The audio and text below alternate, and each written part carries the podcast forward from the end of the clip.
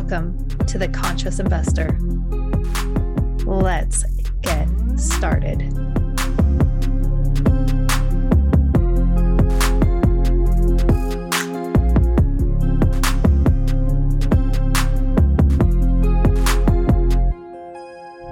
I'm so excited to be, you know, sharing space today once again this entire week with Tate Siemer. If you missed the previous episode, we dove into who is Tate. And you need to go back and listen to it because I haven't had a single guest guest answer this question of like who are you in a more um, thoughtful way ever. So tate i want to thank you for you know just taking us deep into thought and awareness about who it just it helps everybody reflect on our own understanding of who we are. But today i am so stoked to be able to talk about you know what single mindset shift you made. We've all made yeah. lots of them but what has changed your life yeah. mindset wise? You bet. Um, well, I would say there's two things. One, uh, two major like uh, mindset shifts in business, and then one in that was kind of business and life in general. Um, That's that good. I'll That's highlight. how you got off the hook, right? Right. Because I said one, but you're like, no, I'm doing one, but I'm well, doing it from different categories. So I, cool. I, think, and they tie to, they tie together. So the first one is just getting my head around um, the idea that I could like be a apartment purchaser and put a team together and the, all the resources we need and everything else to to buy an apartment community uh, at a large scale. Uh, getting my head into that to that point took some time and took a lot of um, education and uh, you know conferences and podcasts and audiobooks and just absorbing all the knowledge that I could uh, that to get the confidence to speak the language and then to go out and and start forming relationships um but I have to a process. I I got it I got to go we got to back up the truck here for a second sure. but why? Why would you want to be an apartment investor I mean, yeah. why not do um, self storage or why not, you know, invest in single family, fix and flip, all the other asset classes in real estate, let alone anything else under the sun, crypto, you know? Yeah. Yeah. I mean, this is like a just a fantastic question and topic. And, uh, you know, you and I both could do a, a, long episode about why apartments, but I'll just put it in into uh, the like a nutshell if I can um, the apartment, the multifamily, commercial multifamily asset class, which is five units or more in one property, offers, in my opinion, so many benefits that are not found in any sort of other asset class other than maybe self storage. You mentioned self storage and possibly like RV parks and uh, and that that group, um, those sorts of investments, they um, they can do sort of the same thing that apartments can do, but the universality of need for housing and particularly right now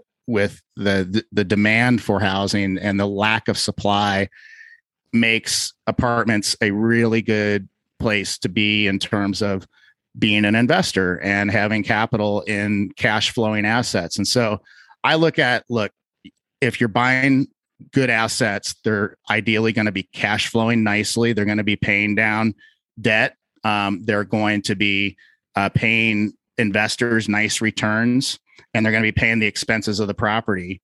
And at the same time, if you're able to force equity or force appreciation, meaning simply increasing the net operating income by either raising rents, reducing expenses, uh, or otherwise enhancing the the income of the property, you are exponentially increasing the value of the property. And in commercial real estate, it's a mathematic formula. It's not comps. It's not like you know, like single family. It's like you know, if you can add hundred dollars a month to the rents at 150 units, that at a five cap, it's going to be, I don't know what it is, three, four million dollars probably worth of equity that you're forcing. And that is powerful and i can't find that i've we've we haven't seen that in any other asset classes and we come from single family flipping developing land deals ground up development and everything that we did until we started doing apartments was in my opinion speculative by definition we were buying assets that we were counting on selling for a certain amount more than what we were buying for without having that in the bag, right? So speculative and purchasing cash flowing multifamily assets that have a history of cash flow, that have a current rent roll, that has tenants that are paying and has you know is is decently run is just it's it's one of a kind. It's it's not speculative anymore. You're you are acquire you're doing the Robert Kiyosaki rich dad poor dad thing. You're acquiring cash flowing assets. So it's really exciting. And then there's tax benefits. There are, you know, that you can talk about, uh, you know, leverage, how you can use a fair small, you know, relatively small amount of money to buy a quite a big asset that and and and leverage you know capital well. You can leverage your your your team well. You can leverage property managers well all in the name of providing the the best housing that you can for your tenants and residents and and uh, and providing the best returns that you can to your investors.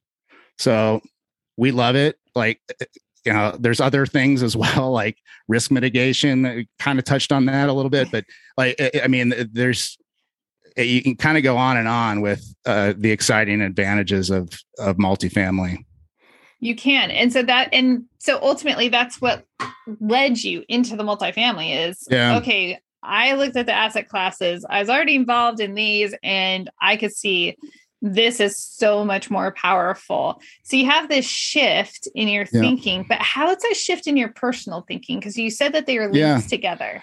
Well, it's it was interesting. The kind of the the process or the trajectory that got us to where we are and where you know where we ended up doing multifamily was kind of a rocky road.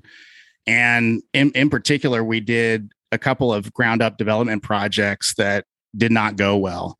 And for for numerous reasons, uh, ultimately we were the the owners and developers, so it, the buck stops with us. But um, let's just say we did, you know, we didn't necessarily have the best uh, help that we we and advice that we could have gotten um, and we were it was just kind of a it was a project that was um, a, a, reach for us to do and and we at the time we were um, really eager to get into that space and just excited to do deals and and uh, and they ended up taking this is one of the problems uh, they ended up taking about two and a half years from um, the time that we put them under contract to breaking ground to building to marketing and selling and closing was the better almost three like the better part of three years which is almost three. Two is ridiculous two is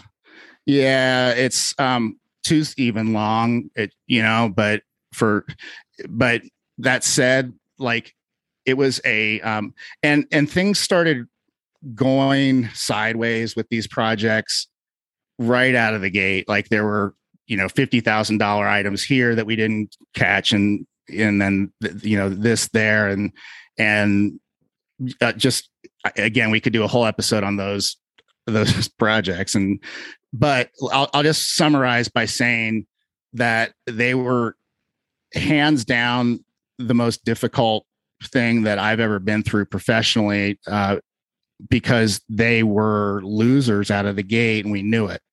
Um, mm, well, we, we didn't know it out of the gate, but we knew it pretty soon after six months after things started kind of going sideways. And, and we knew we were looking at probable losses and, and um, it was a painful process. And there were day, there were weeks that it seemed like every single day there was something new that came up. And, and so at the at during this process, I went to Dealmaker Live with Michael Blank, and Hal Elrod was the, one of the keynote speakers. And I had read the Miracle Morning, I think, at that point. Uh, so I knew who he was. And if you haven't read the Miracle Morning or listened to it, like by all means do. It's it's game changer. But I think an even bigger game changer is his first book, which is called The Miracle Equation. Actually, I think he wrote it first, but published it second or something like that. But the miracle equation is money. Like everybody here listening should check that book out. And the equation itself is simply unwavering effort. Uh, uh, uh sorry, unwavering faith plus extraordinary effort equals miracles. So unwavering faith plus extraordinary effort equals miracles. And like we were in a pretty dark place with these townhomes, like 60, 70% of the way through them, in that we didn't have any idea how we were going to get out of them at the end. And we knew that we were looking at some significant losses. And that's like a pretty uncomfortable place to be. And I re- it really came down to like, all right, this is either going to like take us out and really uh, or, or knock us really far down, or I'm just going to have faith that it's going to work out somehow, and I'm going to keep going moving forward with our with our commercial multifamily ventures. And sure enough, we got a 20 unit during that process through one of those projects through one of the new build projects. We found a 20 unit apartment building here in in utah that we're about to sell we're about full cycle on. And nice. uh and it's been a absolute grand slam. Uh and it's it's basically eh, uh it's basically like mitigating everything from the the the new builds that we did. Um and so, you know, at the end of the day, we're back to square one if you just look at those two projects. But, you know, in the meantime, we've closed on 352 units. Uh, and this year in 2021, and we've got, uh, I think it's a 200, uh, roughly 250 under contract that we're uh, be closing in the next three weeks. One's closing in a week. Um, so, you know, we've, really, really moved past the the morass of yuckiness that we were in and are how, on to let me ask you much this. bigger things. Yeah. How do you how do you move past that? Because that is a psychological when you are dealing with that mindset, that psychology behind I had investors, they counted on me, they yeah. believed in this project, and now it's not going as planned and now I want to grow in this capacity. How did you know? And then you mentioned, you know, Hal Elrod and going to Dealmaker Live. How how did all of that help you push beyond? Was it the miracle equation? Just saying, like, no, I'm just going to do even more. I yeah, it was like it was like, more. look, there's two things you got to focus. There's only two things you got to worry about. One is just is faith, and uh, you know, all of us have a different kind of concept of faith in our heads, I think. But for me, faith is just it is like rock solid knowing that something it, that you can't see right now is going to happen or materialize or or whatever is going to work out. And in this case, it was like always going back to like, okay, I don't know how this how it is going to work out, but it is going to work out somehow.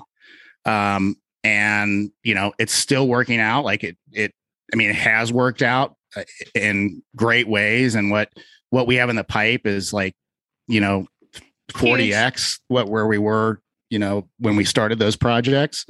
Um so it, how you get through it is like uh, so you got the two things right? You've got the faith and you got to just like it, it, and it's a tester right? Like if, if, it's not faith, if if it's not really really testing, because it, it, you know it's the whole unseen thing, right? Like you know whether that's something that you want to have happen in the future or whatever like having faith in something unseen is like it, it, that's real like that's that's when life gets real and when you're suffering and and there's there's pain going on to to step into a place of faith that that this is going to work itself out somehow if and when I put forth extraordinary effort. That's all I have to worry about. are those two things. So, and I know my, you know, for me, it was a no brainer because I know my work ethic and I knew that, and I know my partner's work ethic. And we, I knew that the extraordinary effort would be there and was there, all, you know, was there the whole time. And, uh, and so, you know, it's like, all right, now those two things are in place. Like, I can expect miracles. Like, and I think that's really the way the universe works. And, you know, so far so good. Like things, it, it hasn't been easy. It's been, you know, that's been a lot of work. Um, but you, you know, it's like, and I, I still have just the unwavering faith that, and, and I think that that unwavering faith thing too just allowed me to really open up to like, you know, we're we're looking at a 395 ish unit community right now, um, and like that's big time, you know. And I, I I think the faith thing of of like standing in like this disaster is going to work out somehow. It also gives you access to like things might work out really really well here too. Like and we have a thing that we have a sign on our on our office door that i'm looking at right now. It says it's quite possible that things will turn out far better than you can imagine. So that's kind of the space we're in. there's so much power behind that. You know if you look at what's the best case scenario that could happen versus what's the worst case scenario how mm-hmm. often does worst can worst case scenario actually come to fruition like a lot of yep. people i am going to harp on the on the pandemic and and particularly in my geography a lot of people you know kind of conspiracy theory world up in far north idaho right yes and, and actually kind of even across the country at this point yep. like people are having lots of these dialogues in their heads but yep. we get lost in the space as you mentioned between our ears and we start having this and we a lot of people are gravitating towards those negative ideas and you know worst case yeah. scenario it's like you know how many times I, I ask myself this question often how many times does my worst case scenario actually come to life mm-hmm. and uh never never yeah. has my worst case scenario actually come to life i've had yeah. some bad i've had some really terrible experiences but they've never been really the worst case scenario i can come up with in, in my imagination versus yeah. what's the very best thing that could possibly come from this and so often my best case scenario my like is very limited compared to what transpires in life. It's like, oh my gosh, that came out so much better. And mm. you're kind of experiencing that from yeah. the ashes of, you know, this really difficult, you know, development project. It's like you persevered, you stuck through it. And now here's like, now oh we're looking at three 350 units plus yeah. you know we're looking yeah. at these big things we've already had these huge acquisitions this year and it's like the best is like even better than we can imagine oftentimes. It is. I mean i never three four four years ago you would have told me that we would have closed over 350 units in basically eight months um actually less than that like six months um from when we started closing our deals in ohio and to where we are now um with and then what we have under contract and in the pipe I wouldn't have believed it. I mean, to me, that's right there evidence that things work out far better than you can imagine. Like we are in a really great space right now, and um, we're not. We're building and we're you know we're reinvesting and we're we're living skinny and all that stuff. It's it's um it's we're in uh, what I think of as a three to five year sprint of really setting things up for us so that we can do whatever we want with the rest of our lives and um, whatever that looks like. And you know for me that's contribution and coaching and mentoring and that education piece. And uh, that's one of the biggest parts of my big why is is i want to be wildly successful to to inspire and educate other people to be wildly successful. So yeah. I heard on a podcast, I was listening to Ed Mylett's podcast when I was working out this morning. The mm, episode yeah. was so good that even when I was on a bike training, I was like, I have to listen to it. Usually I, I need music, but I'm like, no, this is so good.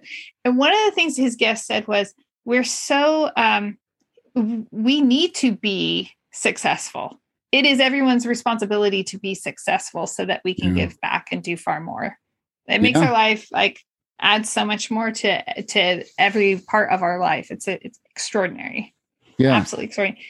Yeah. Yeah, Kate, and success I, success can look, you know, a lot of different ways for for everybody. And just to remind listeners of that, to you know, look, there, don't put pressure on yourself around this, and don't compete with others around this. Success is is yours to to define and determine, and make sure that you know that you're serving yourself and your goals and your and your definition of success, and and not at, at all bringing yourself down. I think that there's a real art to that. I think that that's really, thank you. That's such sage advice um, because you have to be grounded, especially once you get into any niche, whether it's investing or a new hobby, what, whatever you're pursuing in life, you're going to start doing the comparison thing. And unless you mm. understand what you want and what success define what success is for you, you are going to lose who you are and lose the vision yeah. that was actually taking you on the path. Yeah, for sure. Yeah. And Tate, well I love it. I love this conversation. Um, what, but we have to wrap up. Um, yep. What is the number one best way for people to reach out to you? Yeah. So uh, www.investwithgreenlight.com has uh, everything you need to reach me, schedule an appointment with me. Uh, there's resources there. My ebook on becoming financially independent through apartment investing is downloadable there. Uh, so yeah, investwithgreenlight.com. Awesome. Make sure you go check out Tate's website um, and get to know everybody there at Greenlight. And until next, oh, I do want to invite everyone to um, check out the book, The Alchemist. It mm-hmm. has a lot to do with this entire conversation. Um, and it's a fable. So if you have, you know, kids at home of any age, this is a fantastic book. It, the audiobook is phenomenal. So I just want to highly encourage people to, you know, listen to that book or read the book. Um, I had to listen to it and buy the book because it was so good as we listened. Uh, mm-hmm. Uh, but it will really just encourage you if you are in the throes of, you know, that struggle part of your journey. It really provides a lot of clarity as to, you know, just the rewards and what comes through those um, challenges that we face on our path. So um, I don't get any any props or anything from recommending the book, but I do know it's extremely helpful um, for people of all ages, and I hope you check it out.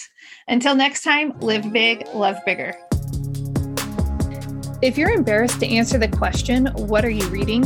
or you're looking for a community to read with, the five week book and networking club is for you. The five week book and networking club helps readers of all kinds grow, learn, and connect with others in a really meaningful way. There's no commitment. Join the group book by book. If you're the person known for not finishing the books you start, or maybe you're a self proclaimed slow reader or can't decide which book to read next, join us. I provide a reading schedule broken into five simple days of reading with an average of seven pages a day. Reading is such a powerful way to expand your thinking, understanding, and skill base. And reading with the five week book and networking club will also build your network and affect your business. In 2021, the five week book and networking club completed eight books and 40 weeks of reading and networking. Head over to julieholly.com to connect so you don't miss out on the next book.